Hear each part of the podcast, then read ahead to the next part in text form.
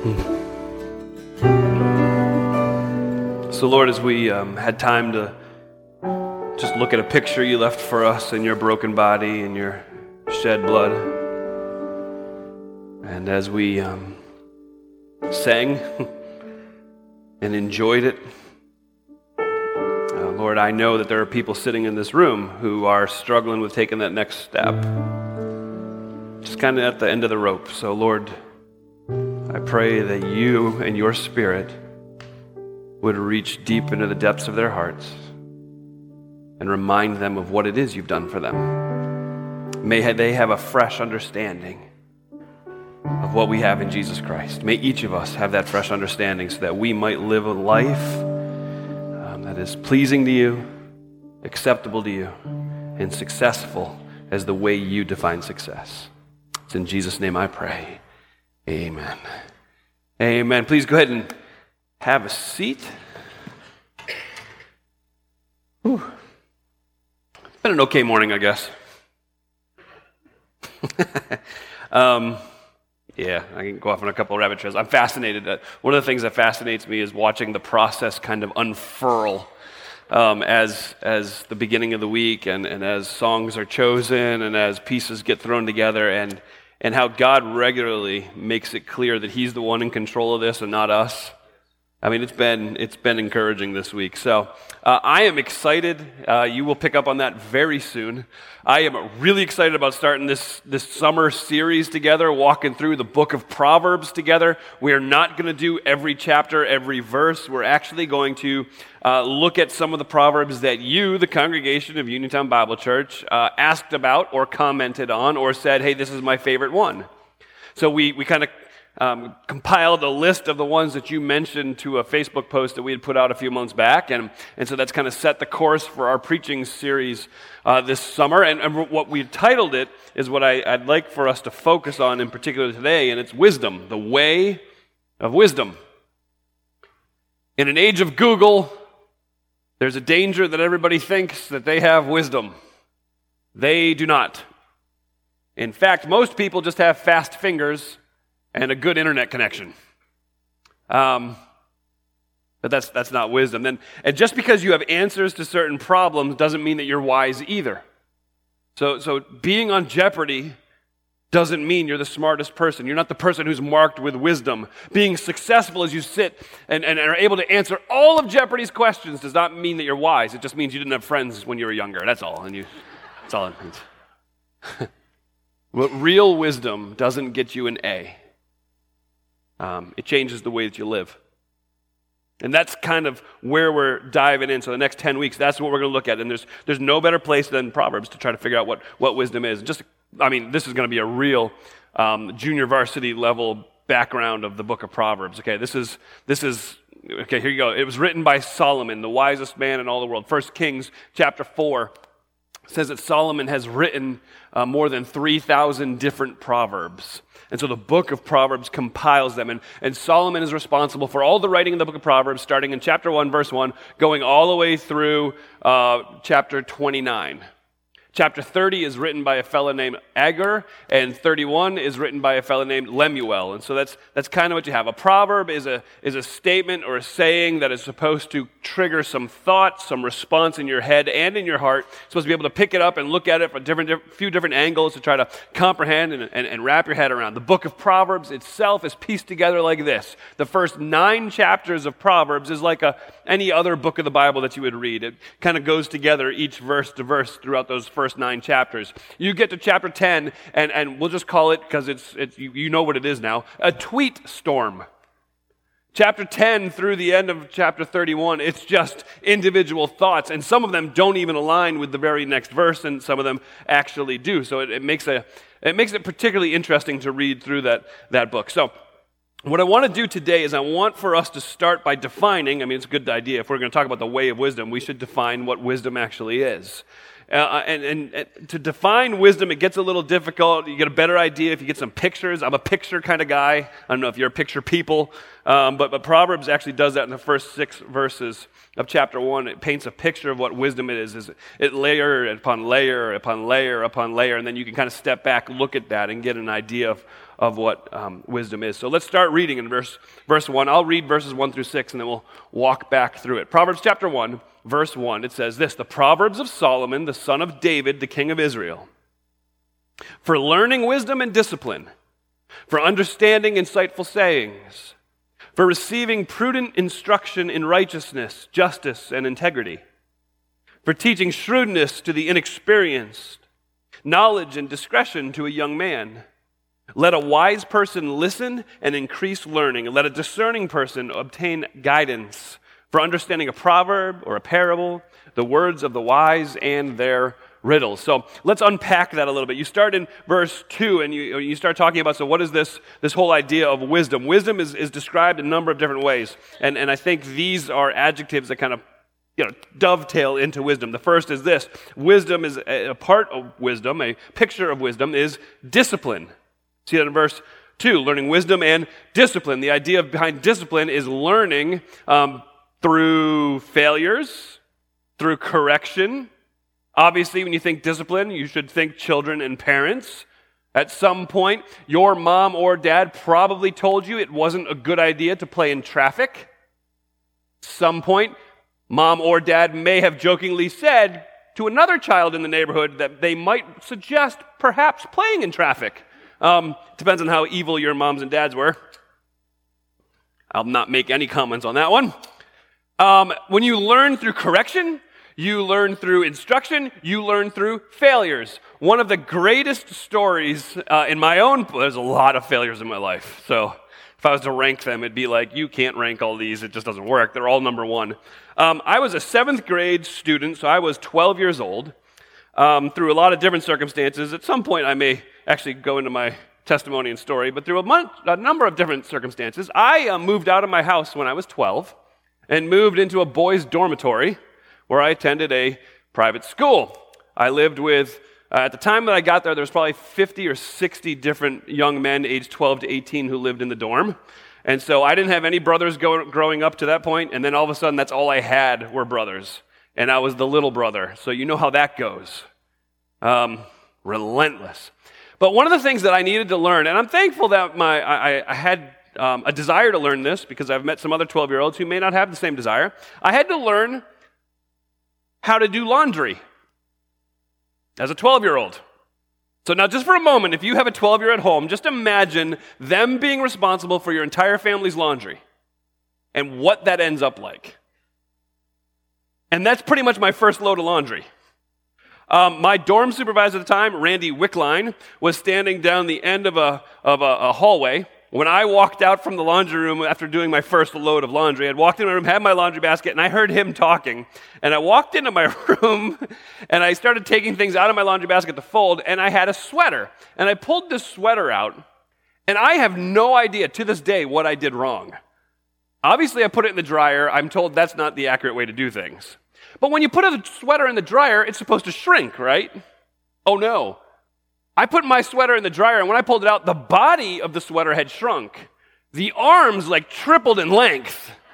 So I pulled this thing out, and Randy Wickland was down the end of the hall, and I still, and uh, to this moment, I can remember him leaning on the wall trying to stand up because he was laughing so hard.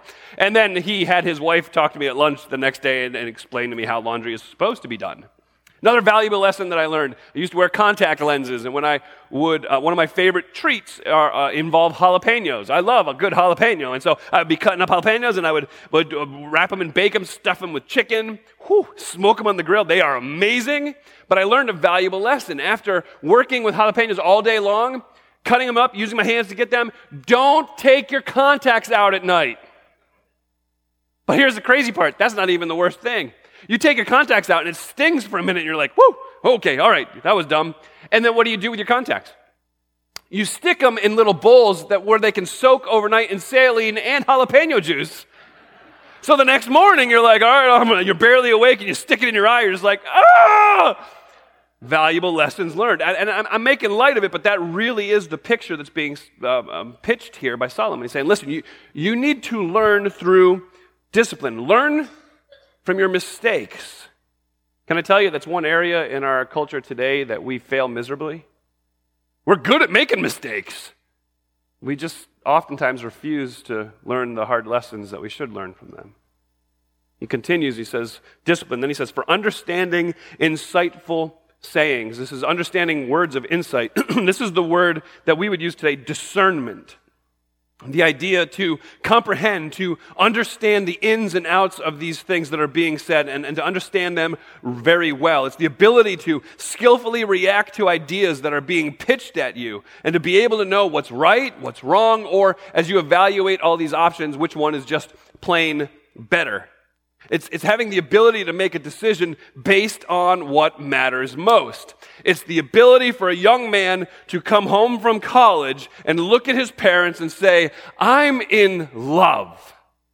And his parents say, Why are you in love? And the first thing he says is, Because she's hot.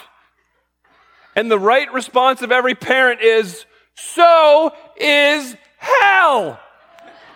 Run away. The idea of the book of Proverbs, Proverbs chapter 11, verse 22, it says, listen, if that's all you're evaluating is the beauty of a woman, let me tell you something. Uh, uh, a, a beautiful woman, doesn't matter how just knocked down, drop dead gorgeous she may be, but that you take that beautiful woman and you add to her a lack of common sense and a lack of integrity, and her beauty is equal to an earring and a pig's nose. So, moms and dads, you can use that one. the reality is to have understanding and discernment for that young man would be to know what he needs to evaluate, not just on a surface level, but in reality. Verse 3 says, For receiving prudent instruction, prudent instruction in what is righteousness, in what is justice, in what is integrity. It means looking at things and being able to tell what is helpful, what is not helpful. It's being able to look at things again and consider the end result. This is what Paul is talking about in the New Testament when he says, No, all things may be lawful for me, but not all things are beneficial for me. In other words, just because you can doesn't mean you should. And that's what he's talking about in this prudent and instruction in righteous justice. Just because you can do that, no, you need to consider the grander picture, the longer game. You need to consider what is righteous, what is justice, what is marked by integrity, and think about those things and act in that way. Verse 4 for teaching shrewdness to the inexperienced, eh, inexperienced. I got a little ahead of myself there. The inexperienced, the shrewdness. This is, um,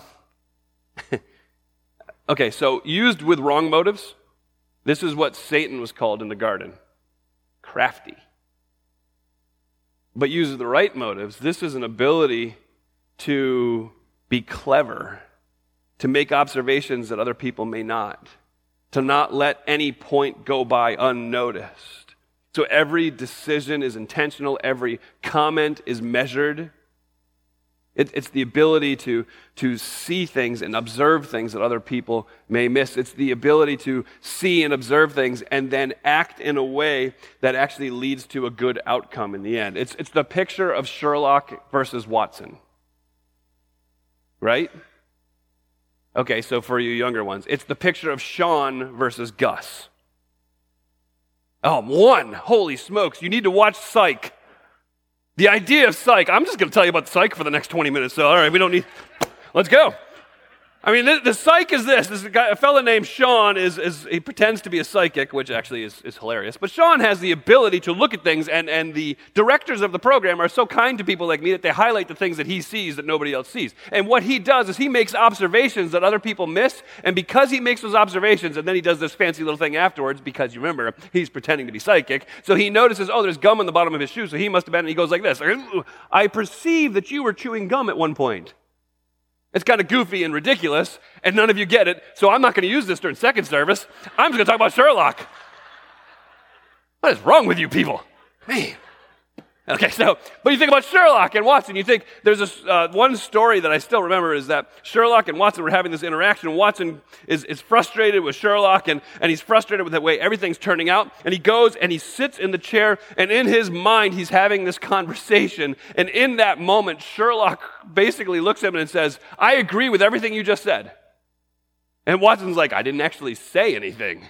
But because Sherlock was so shrewd and able to pay attention to some of the little details, he was able to, to make a, a deduction of what was going on in, in Watson's mind. Um, the idea of shrewdness for the believer is this You watching what people are saying to you, what their intent may be? Or are you allowing people to just butter you up and get you to join their side so that way you can be just as angry about things as they are on social media? Are you paying attention to the little key points and comments that are being made? Are you studying those things so that you can make sure that you're talking carefully? This is Jesus talking to his disciples and saying, you know, you'll be, be, be as, as innocent as doves, but as shrewd as, as snakes.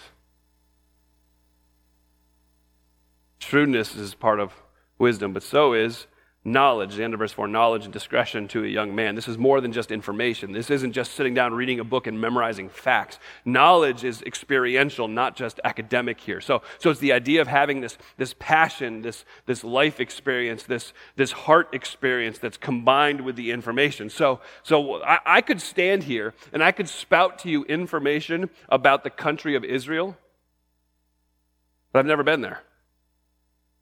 So I can, I can feign a passion and, and get sort of excited about it. Be like, but, but I've never been there. It'd be kind of like one of you telling me about that awesome show named Psych. I don't know if you ever heard of it. I'm going to make it work eventually, so just buckle up. It's coming like seven more times now. Um, I can't pretend to have a passion in me because I've never experienced it. But there's a handful of you who are in this room who have been there, and the moment that Israel begins being spoken about, there is this exuberance that bursts from you. There is this, these eyes that just like blow out of your head because you are so enthusiastic and excited and passionate because you've been there, you've experienced it. This is what Paul's talking about in 2 Corinthians chapter 1 when he says, Listen, I want you, who, those of you who have been through difficult times and have experienced the very comfort of God, I want you to take that very comfort and I want you to turn around and comfort other people with it because you've experienced it. You know what it's like, you know how it feels. Man, you can't fix their problem, but you can certainly walk alongside them and encourage them along the way. That's the knowledge, that's part of wisdom. So is discretion. So is discretion. Let a wise man listen and increase in learning, and let a discerning person obtain guidance. The idea is discretion, uh, the ability to make proper dis- decisions. There you go. Uh, proper decisions. Discretion. That would mean I wouldn't have used the illustration about psych earlier. Discretion is I ain't going to bring it up again, so you don't have to worry about it. You got to know when you lose just punt, you know? That's okay. Discretion is the ability to make proper decisions. It's looking down the road, seeing the results, and making the best decision in that moment, knowing what the end is. One of my favorite verses in Proverbs is repeated twice. One time it's in Proverbs 22, verse 3, and it says this The prudent man, the wise man, sees evil coming, and he hides himself. But the simple pass on and is punished for it.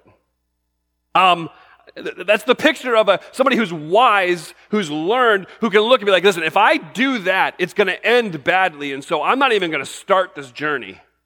The simple one is oblivious to what's happening at the end, so they just continue on and then they face the results. Um, we used to, and this is terrible, but we used to have, um, uh, there was a, a, person who, who was a, um, ah, what's the word I want to use? Uh, talker. Um, they never stopped. And so I used to see them in the grocery store regularly. And so I had an immediate application to this verse. The wise man sees evil coming and hides himself. The simple passes on, punished for it. I've actually shared that with them. They thought it was funny after about two years, and I begged for their forgiveness. But moving on, um, I'm just kidding. So, so, so the, really, what this looks like, discretion looks like this. Now, now, being there at that party right now is okay. Being there an hour from now, not so much. Discretion is that that first drink was fine. The second or third are not.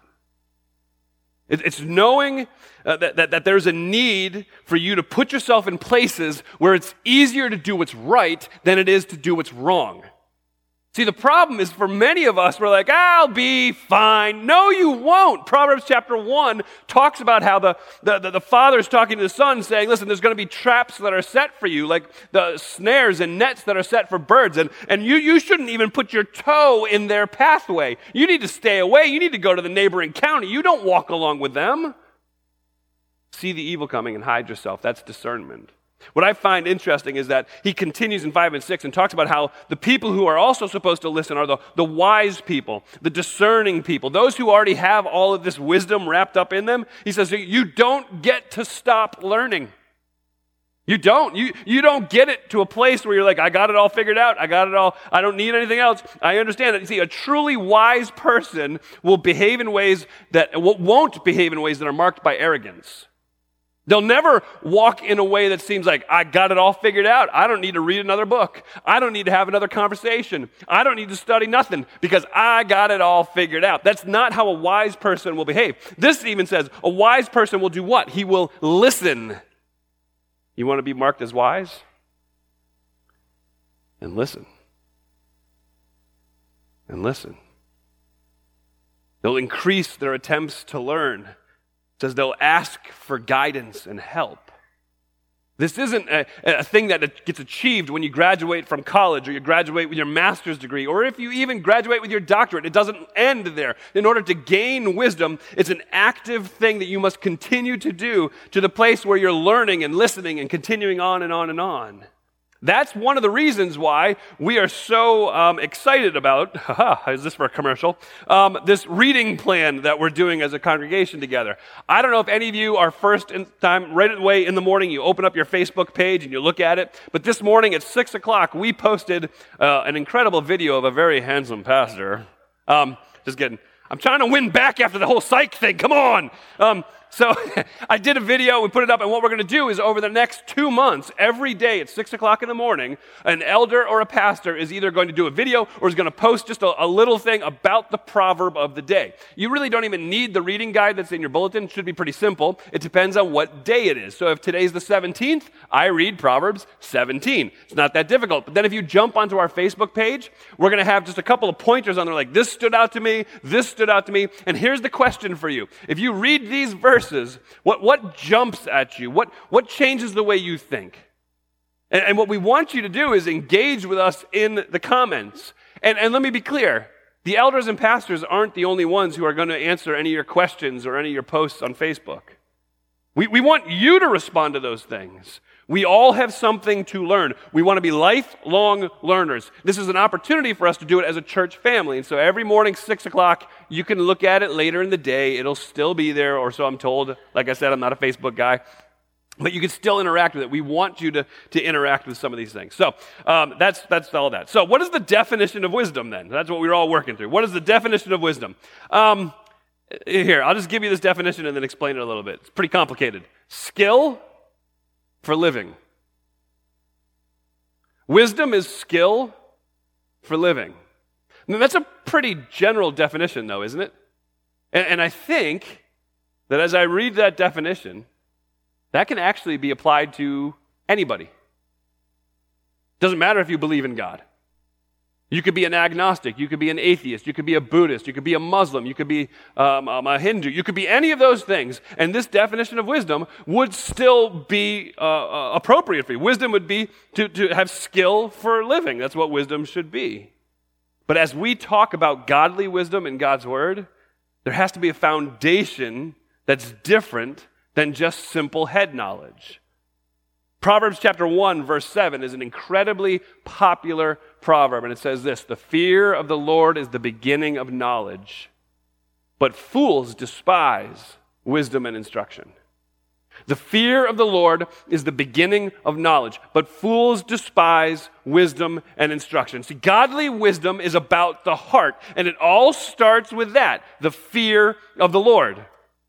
It all goes back to that. That's the, the ABCs of, of you having any conversation. It's the ABCs of you learning any language. It's the, the 2 plus 2 equals 4 of trigonometry. If you don't get this basic concept, you will never truly be wise. You can't move on until you get to this. Any intellectual achievement that is marked by skill for living, apart from the fear of God, cannot be called wisdom. It's a picture of what Romans 1 says that, that, that, that in an effort to become wise, they've become fools. As you look around, we continue to try to explain everything we see without ever bringing God into the equation. And by doing that, you sound like a moron. The fear of the Lord is the beginning of knowledge. Fools will despise wisdom and instruction. The fear of the Lord is that basic foundational building block that must be in place for you to be truly wise. So, so what is the fear of the Lord? The fear of the Lord is how we react to who God is. Let me, let me explain that for a little bit. There's really two sides to the fear of the Lord there's terror, and there's joy. Terror and joy. I want to start with terror. Um, it doesn't take you long to look at our culture today and realize how dismissively we treat God. Um, he's the punchline of a lot of jokes. He is the target of many political rants. He is disrespected and disregarded when it comes to anything cultural that we're discussing at the time. We treat him incredibly dismissively. And, and, and to our shame, many of us within this room treat him far too casually for who he is.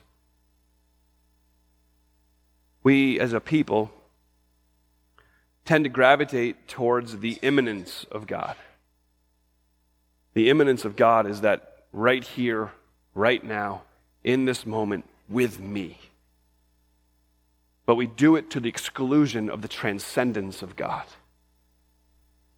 which is the Almighty, omnipotent, omniscient, omnipresent, holy, jealous, just God. We, we, we tend to treat him like the, the big man upstairs. As a God we bring down to our level. And the fear of the Lord, this first step in the fear of the Lord, the terror side of the fear of the Lord, we must wrestle with this truth.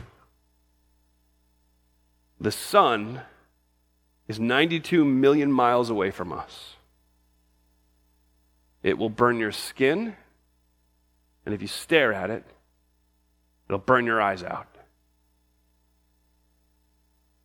And yet, we expect to casually stroll into the presence of its creator. We fear the sun more than we do God.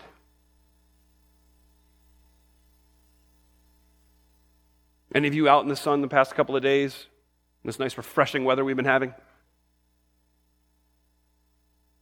Be my guess that there was some sunscreen applied. And yet, we just treat the God who spoke that sun into being as an afterthought.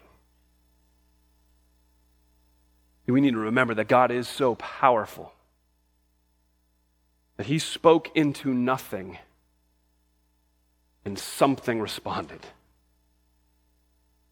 We need to remember that God created everything that we are overwhelmed by in awe as we watch the sun rise, the sun set, as we watch the waterfalls, as we see the mountain ranges, all of those things that overwhelm us, He created with a word. The entire universe fits within the span of His hand. And yet we'll put on a t shirt that says, God's Gym. Be like Samson. We treat the God of the universe far too casually. It's the picture of Job, chapter 38 up to 41, where God begins to respond to Job. And if you want to get put in your place for a few minutes, just sit down with your Bible open and read those few chapters Job chapter 38, 39, 40, and 41. And listen to the voice of God who is speaking to his servant Job, saying, So, big boy, you think you're going to respond to me? Let me ask you a few questions. Where were you when I created all of this? Where were you when I hung the stars in the sky? Are you the father of rain? Do, do, the lightning bolts report to you before they go out to do what I've sent them to do?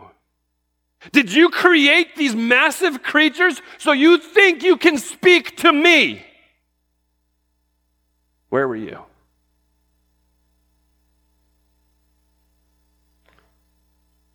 And the sad part is that is the God who we are living in open rebellion against. And, and, and, and okay, even if you're not in open and blatant rebellion against God, each breath that you take that is not submitted to Him is an affront to His glory. Because this is all about Him, not about you. Where were you? Every single one of us is born a sinner. Every single one of us was going our own way. We're dismissive of the all powerful, all knowing, ever present, jealous, and holy God. We just straight up dismiss him out of hand. And he's made it abundantly clear in his word because he is just, he cannot allow sin to continue.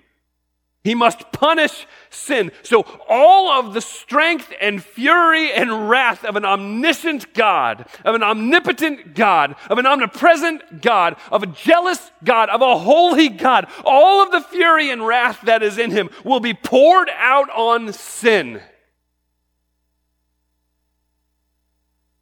And yet, we rock t shirts that say, Jesus is my homeboy.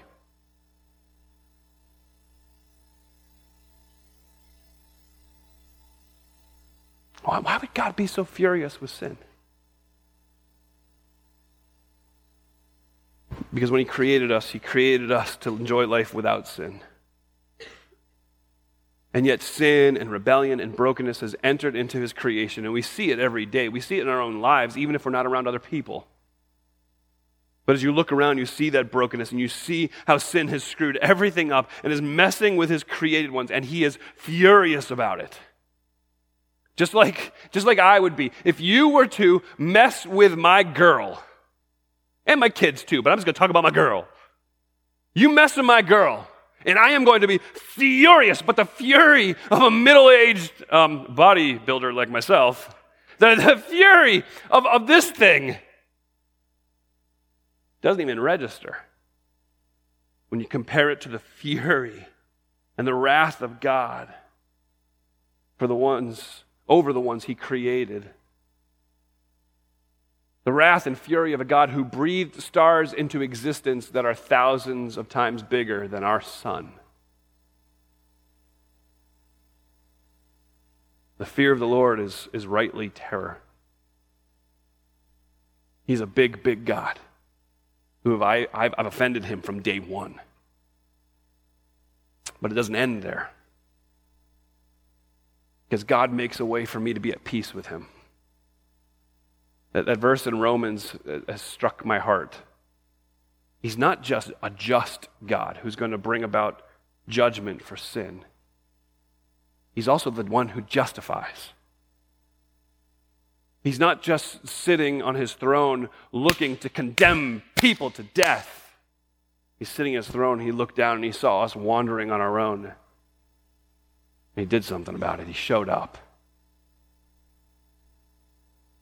Think about this the God who is going to pour out his wrath on sin has made a substitute available so we could escape that wrath. He doesn't sweep it under the rug. He doesn't just forget about it. He deals with it, and he deals with it on Jesus. So, so there's your hope. That's your hope today. The good news is that even though there is incredible bad news, we have a full hope that our relationship with God can be restored because of what Jesus did. But it's not universally applied to everybody just because Jesus did it. Because you know what happens? God sent his son, Jesus Christ, to die on the cross to forgive us of our sins. And many of us still turn our back on him. You confess with your mouth that Jesus is the Son of God, he's risen from the dead that he took your place on that cross, then you'll be saved. And for those who have done that, we see the opposite side of that fear. There is this joyful awe. It's what we sing about, isn't it? That's what we sang about this morning. There was this great chasm between us and God. There was this mountain we could never make our way up and climb. So, so, those of us who are in Jesus, we have called on him in the very darkest of times. And Jesus brings us a living hope. Why? Because God stepped down from heaven. He took upon himself the form of a servant. He took my sin, but he didn't just stop by taking my sin. He took my shame and he finished the work of atonement on the cross. And I am forgiven.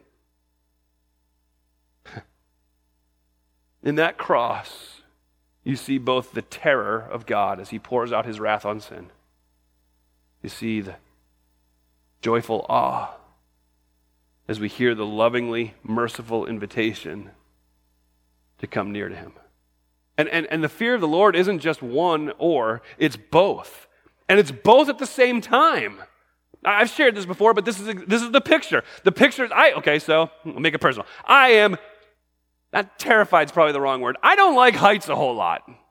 I'm, I'm not a big fan.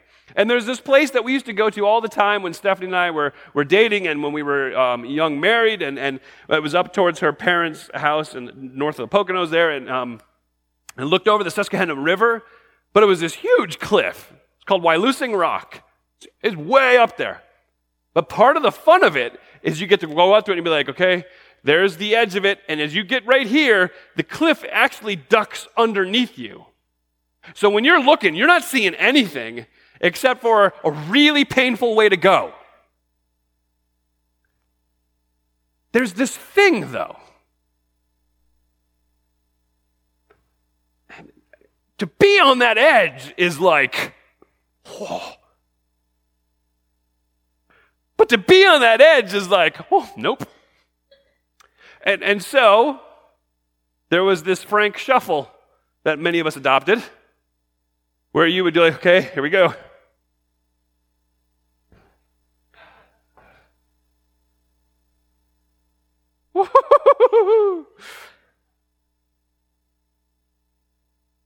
Pretty awesome.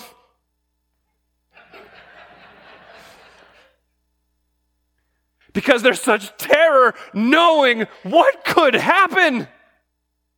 But such sadness if I don't get as close as I can to drink in all the joy that's there. That's the fear of the Lord. There is such terror in knowing what could have been apart from Christ. But there's such awe in wanting to draw near to Him, in running to Him, and in enjoying Him. And that should continue to push us to draw near to Him, to drink fully from His cup of loving kindness and mercy, knowing that in Jesus it's finished and I want all of that. The very source of wisdom the very source of the, the skill to live well is found in a proper response to who God is. You know our, what our response really should be? I need you.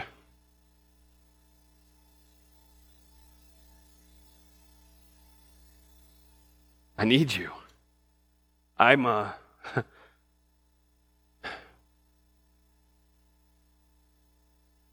it's great when I got you originally, but I don't stop needing you. I need more of you. The right reaction to who God is, is is being terrified knowing what could have happened and yet being filled with so filled full with joyful awe that you are so entangled in his legs as you grab on with everything you have that nothing is going to pull you from him because you're confessing over and over, I need you, I need more of you. I want all of you. I want every piece of it. I don't want to let anything go. And that's wisdom. The most remedial student among us can be the wisest among us. Because it ain't about division, it ain't about fractions, it ain't about good grammar. It's about pursuing Him. May that be our pursuit. Let's pray together.